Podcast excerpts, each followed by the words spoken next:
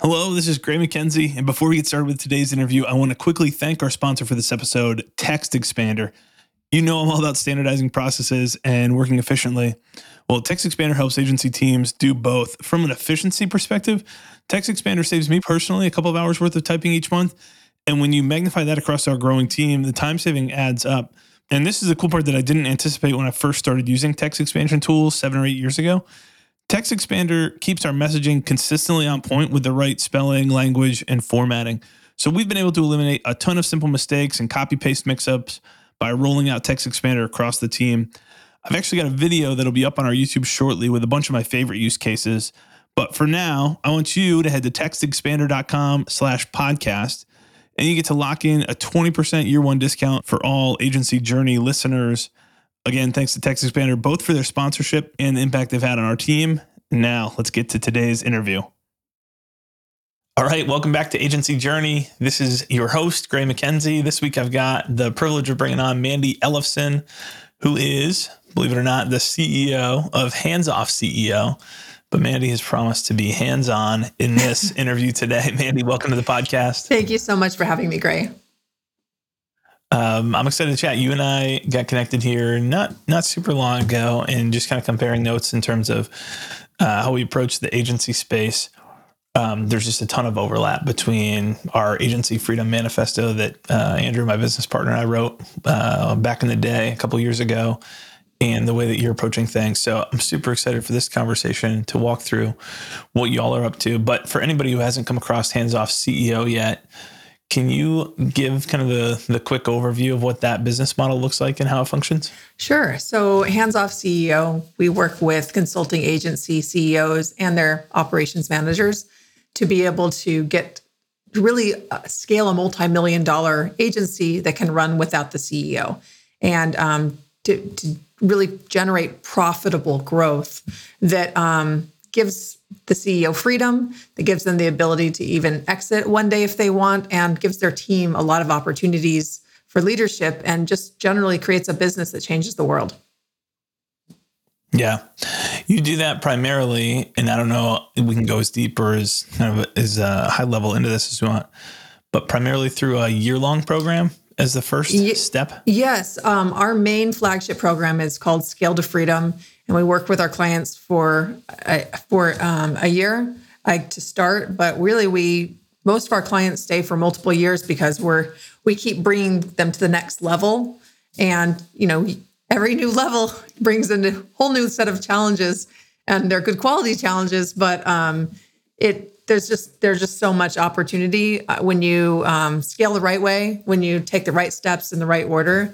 So yeah, that's how in a nutshell, like to answer your question. Right. Well, that sequencing is what I wanted to dig into here to start is, I think we both kind of align on some of the main problems that agencies need to overcome. And I'm curious about some of the order that we go through in that. Obviously, back to our days building an agency, it's like, figure out what an offer is, go sell it once, figure out how to deliver it, go sell it multiple times, go figure out how to deliver it at scale. Was that even the right offer or not becomes a really important question that many agencies just kind of accidentally wind up with whatever offer seemed to stick the most in the moment. And sometimes it's very intentional, sometimes it's not. So I think with how your program is structured, I think that would be a helpful way to help guide some of the conversation here. But as you see it, kind of what are those big obstacles in an agency's journey that they need to get over, and what's the right sequence to attack those? Right. In? So what we find is that the agency owners are often, they're oftentimes experts in the marketing space, sales space, operations, finance. There's all sorts of different areas that they could be an expert in. And generally, the challenge isn't that they don't know what to do. The challenge is how do I actually do it?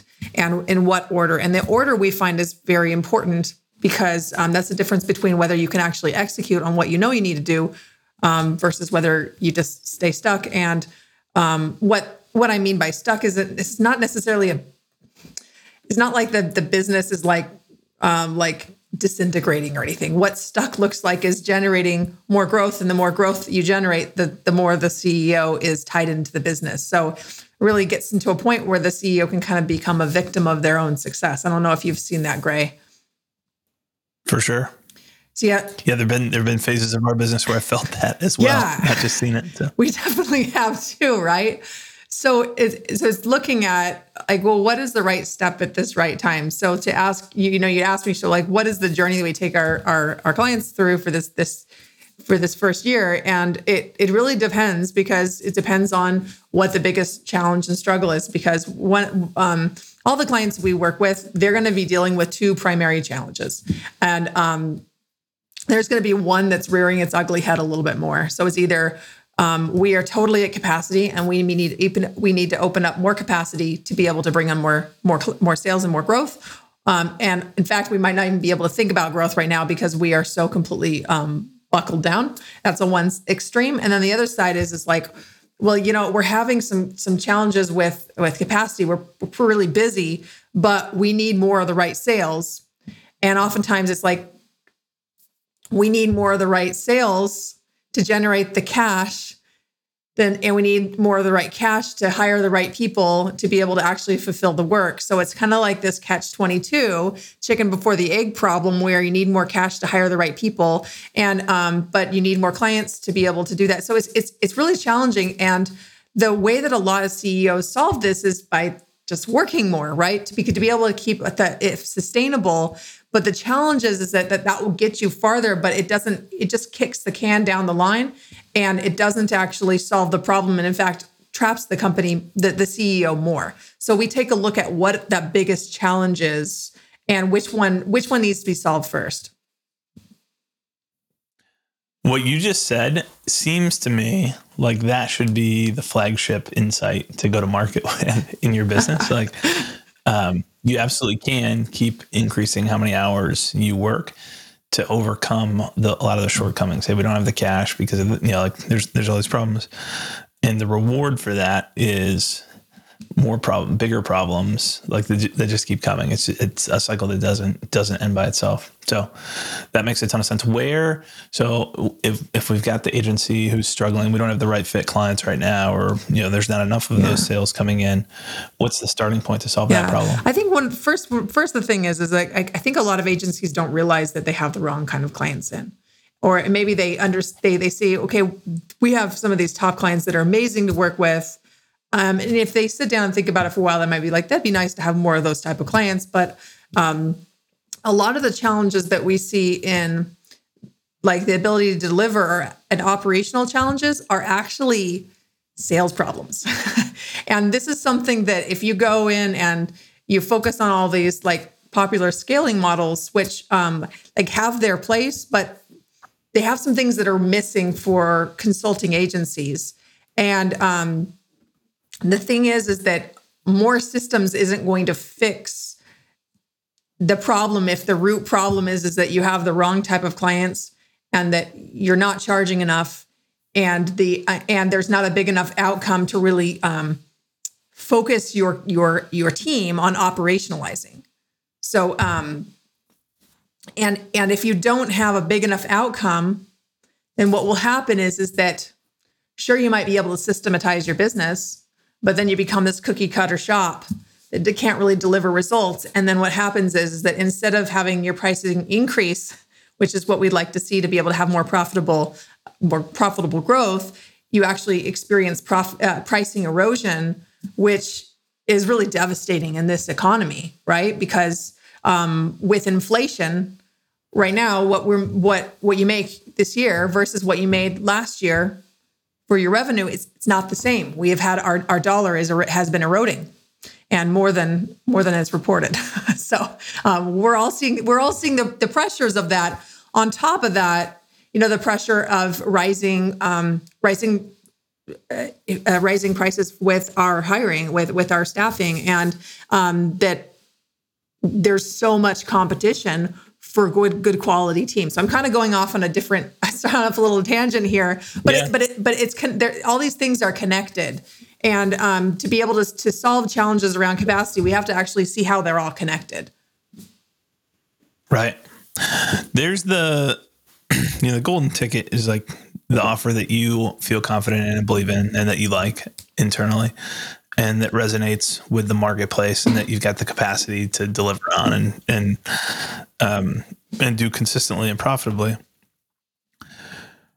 For the agencies where the offer is not right now, or that they don't have the right fit clients, how do you move past that? Or what's the process that you take people through to figure out how do we get that offer right so that we're getting the right fit clients in the door?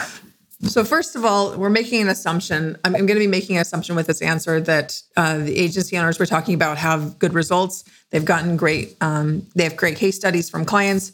If you don't have that yet, that's what you need to focus on and do whatever it takes, including working for free to get those client case studies.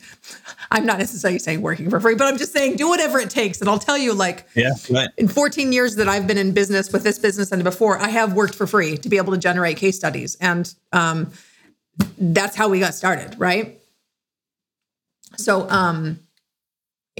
so looking at your case studies, looking at, you know, under what conditions can we deliver our best work? So we're looking at, you know, is it B2B? Is it B2C? Is it larger ticket? Is it smaller ticket? Are we doing more volume? Is there a particular channel we're really good at? And within that channel, are there specific businesses that do better in this channel? And what type of clients have we really enjoyed doing work with? And this can be one of that factor of like, you know, maybe you have done exceptional work in nonprofit space, right? Now, can you be able to deliver consistent results in that industry? And consistent results, we're not talking clicks and impressions. I'm talking like, can you actually help them generate, you know, $5 million of extra donations? Like, that's just an example, right? And then if that's the target, if that's the market you've had a lot of good results for, but maybe you can't, and you're like, well, you know, what is an adjacent market that has some similarities to that we could target and be able to deliver even better results for? So those are the things that we're looking at. And it's not an easy answer. And this is something that I spent a good 10 years developing this system around, because when I had a branding and web design agency, I had tried to niche down. I had tried to do all those things that you hear the gurus tell you need to do, but I just couldn't figure out how to actually do that. And so I've spent about a decade plus figuring out the fine tuning this process. And this used to take the process from the perspective of what is it going to take for us to double our pricing? What will it take to be able to double our pricing and also have the length of engagement like a year plus? That's what I started and looked at. And it used to take us about 6 months to implement this with our clients. And now we can do it in 3 to 4 weeks. So it's not, there's a lot of variables that go into it, and it's not an easy thing to do. I know this because we've taken, you know, well over 100 agencies through this process. I mean, I've lost count, but I can give you some examples if you'd like, if that would be helpful, Gray. Yeah, that might be a helpful way for people to kind of wrap their heads around, hey, what does right fit offer look like? So here, I'll give you an example of Mark Arnold. And he has a marketing agency that is focusing in the banking industry. So he already has a niche, which is great, right? Not all of our clients we worked with actually have a niche. A lot of times they're working with a lot of different types of businesses, but have done excellent work. They're just looking at where to focus. So Mark had already had good results within the banking space, was already an industry expert in that space. But what was happening is they would be selling these smaller packages. Everybody loves this idea of these, like, just sell a smaller package, right? And then just get your foot in the door. And like, yes, on one hand, that makes sense kind of, but it really makes sense if, like, let's just face it. I'm just going to say it. And this is a little bit controversial, but if you suck at sales and you have to do smaller packages to be able to get your foot in the door, why not instead just make a bigger offer, make a really bold offer, and get better at selling? That's what I would say. But the thing is that oftentimes you don't even have to be that good at selling if your offer is really good. So what we did with Mark is we looked at how could we make this offer even sexier? So we looked at what is this pathway? What is this journey? Can you take banks on and small banks and credit unions? And what is this bigger outcome that you could promise for them? So we went through lots of resistance. I don't know if I can do that, and just going back and forth. And then we really got to this point with this outcome that was a stretch, but he could feel confident, yes, we can deliver this. So instead of selling these $10,000, $20,000, $30,000 packages that he would be very involved in because he had to upsell to the next stage and to the next stage and the next stage. So he would sell these little packages individually. And instead we went deeper, but wider. And what I mean by that is we went deeper into a specific kind of client within that space that they could deliver the very best results for, and we made a bigger package. So now they're selling $100,000 to $125,000 packages. And what's really cool about this is that one of the biggest challenges to scaling for Mark is that he was so involved in the delivery.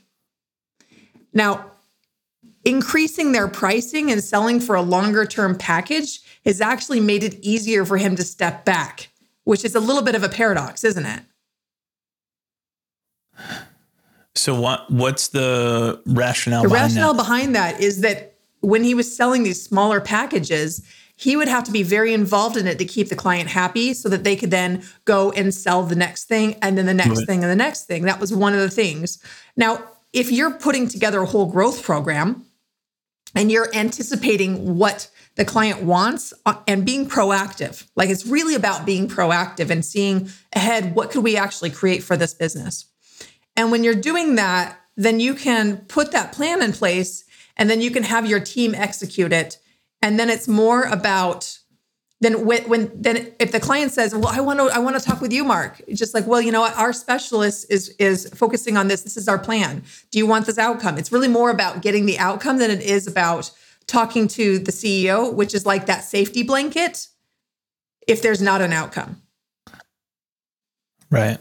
This is a little bit of a false dichotomy question, but do you feel like your expertise, Mandy, is more in and kind of this framework that you've developed is more around repackaging what an agency is already good at, or about actually fundamentally tweaking what they're delivering, or changing up what they're actually delivering to clients?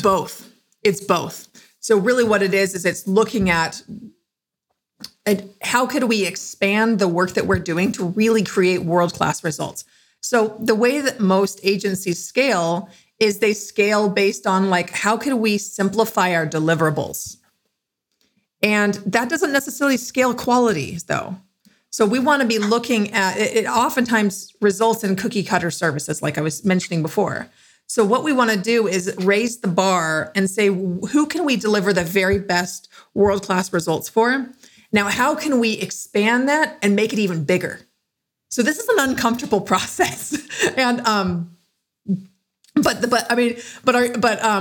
you willing to go through an uncomfortable process for 3 to 4 weeks to be able to have an offer that you basically can create a wait list for, right? A lot of our clients will create wait lists. So, and this is just a small piece of the work that we do, even just to have the right offer that is easier to sell, so you can have a salesperson helping you, that is easier to deliver, because if you have a really standardized package, then it still needs some customization. So I'm not saying this is going to be you have to operationalize it in a way that you can add some customization that doesn't, you don't have to reinvent the wheel each time though.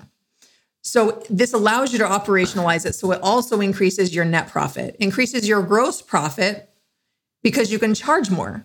In Mark's example, he was charging 600% more.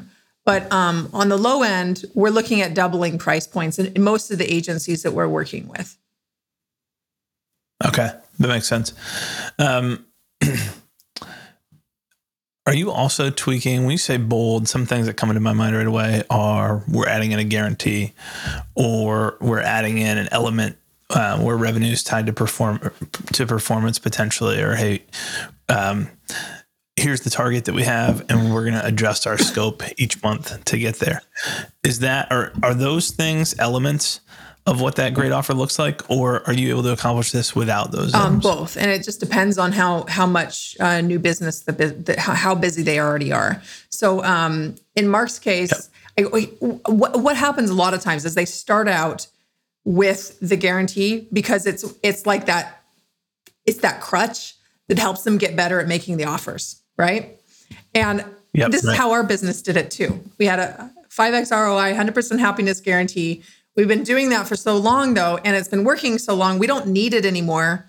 But I mean, why would we stop? It's not really a huge risk for us, and it works. So we're not going to stop doing it. But a lot of our clients, they'll just drop it after a while. They just don't even need it. So, and in some industries, a guarantee is really not a good idea because it just doesn't fit the culture of that. So, and some of our clients that are really busy already, and they're not, the majority of agencies that come to us are actually, they really have a lot of capacity issues. So we're talking a lot about these offers here, and like for an agency owner who's right. thinking, oh my gosh, like I can't even thinking about the offers and the sales right now. I can't even think about that right now. I'm like working 60, 80 hours a week right now. I can't even think about that. So, I mean, we could talk about what to do in that circumstance first, if that would be useful for your audience. Sure.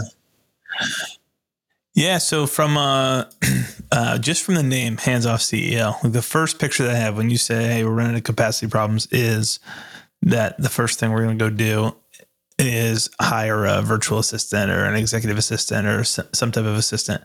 But I'm sure that's not the well, that's not the it could be the full picture. But, right.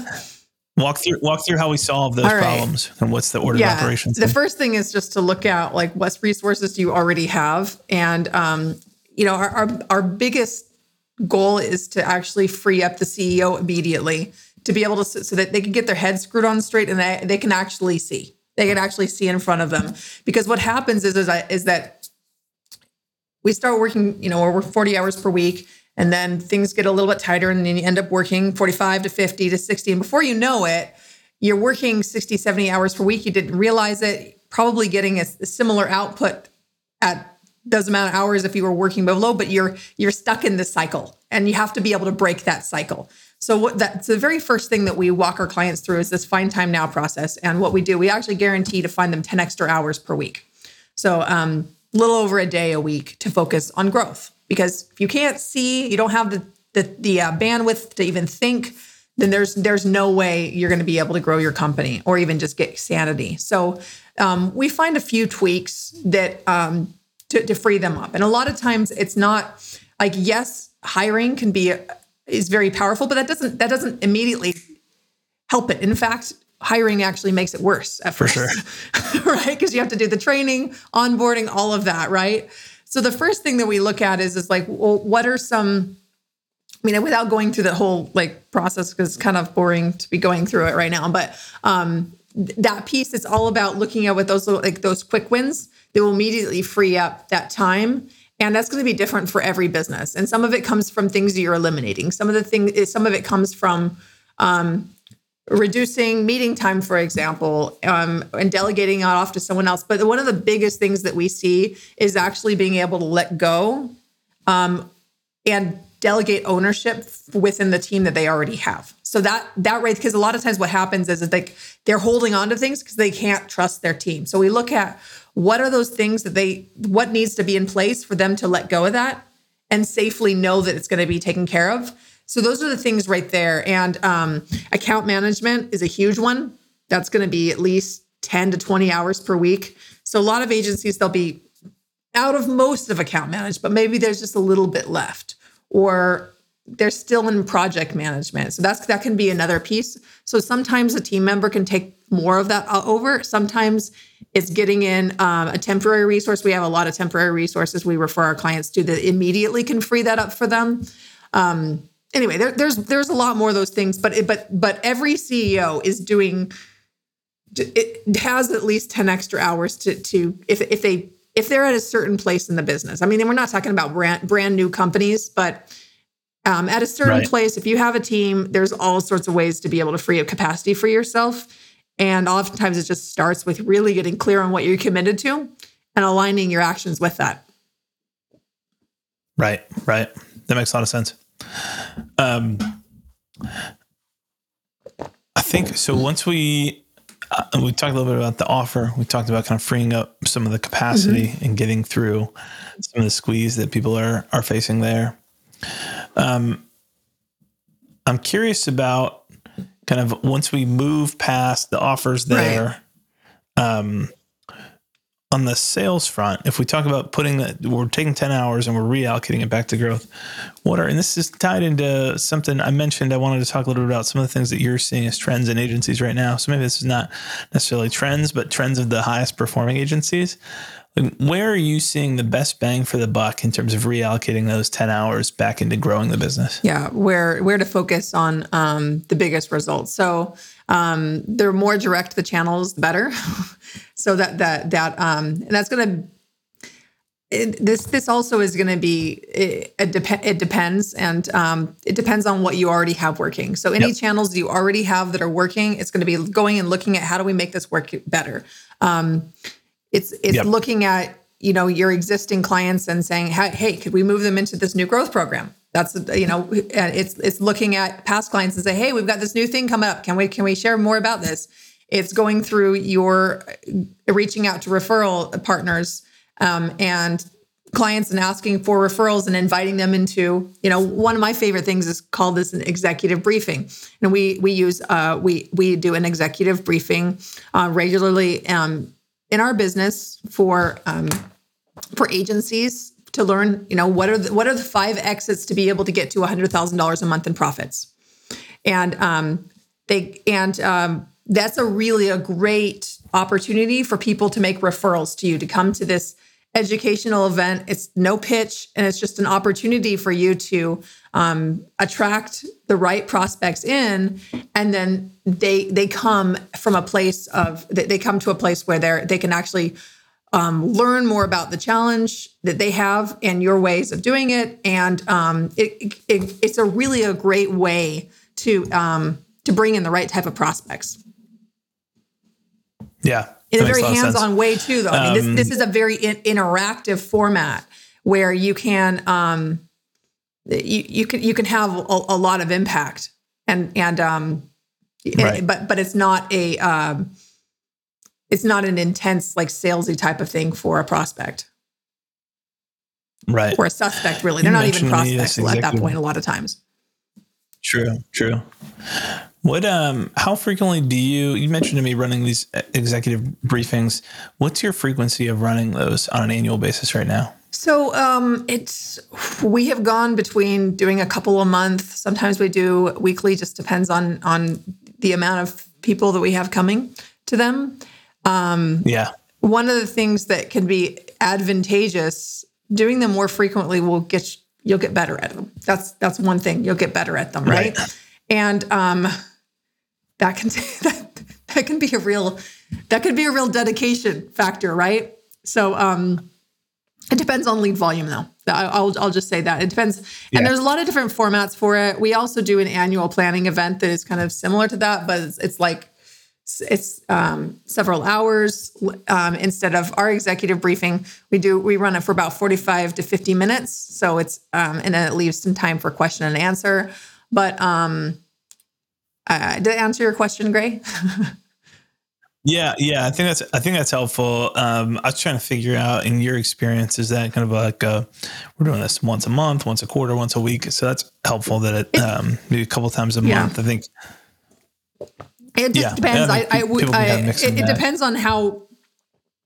It depends on what stage you're at in your company too, and how ready you are for new business.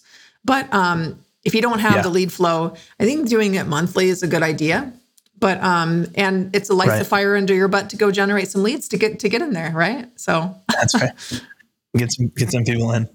That's awesome. Well, I mentioned kind of trends in agencies. First, 4 months of this year, as the time that we're recording this year in early May 2022. What are the things you kind of hinted at some of the challenges from inflation earlier, but what are you seeing kind of as trends, both positive or negative in the agency space here as we're you know, opened up the first quarter plus of 2022? Mm-hmm. So we have, this has been something that we've been facing for a long time, but commoditization is a big challenge. Globalization and commoditization is a big challenge. And looking at that, meaning that, you know, if you are just providing the hands work as an agency, you're going to very quickly find that there are lots of great companies in Eastern Europe, in the Philippines and India, you know, all over the world that are willing to do the hands work for a whole lot less. So mm-hmm. what we're seeing that the companies that are, the agencies that are doing the best are the ones that have their own strategic approach that's proven, that is based on results and based on case studies, and that is really focused more on an outcome, which is going to be the brain's work and the hands work too, by the way. And those are the companies that we're seeing that sell themselves into capacity all day long. And we have a lot of data to back this up too, because we know the companies that are coming to us, they have a number of characteristics in common, the ones that are the busiest and that are running into, like, you know, we have clients that are booked out for 3 months. Like, we can't start them for 3 months. Yep. I think that's good. This is David Baker has his idea of the two rooms. I like your kind of wording of hands work and brains work. I think that makes a lot of sense.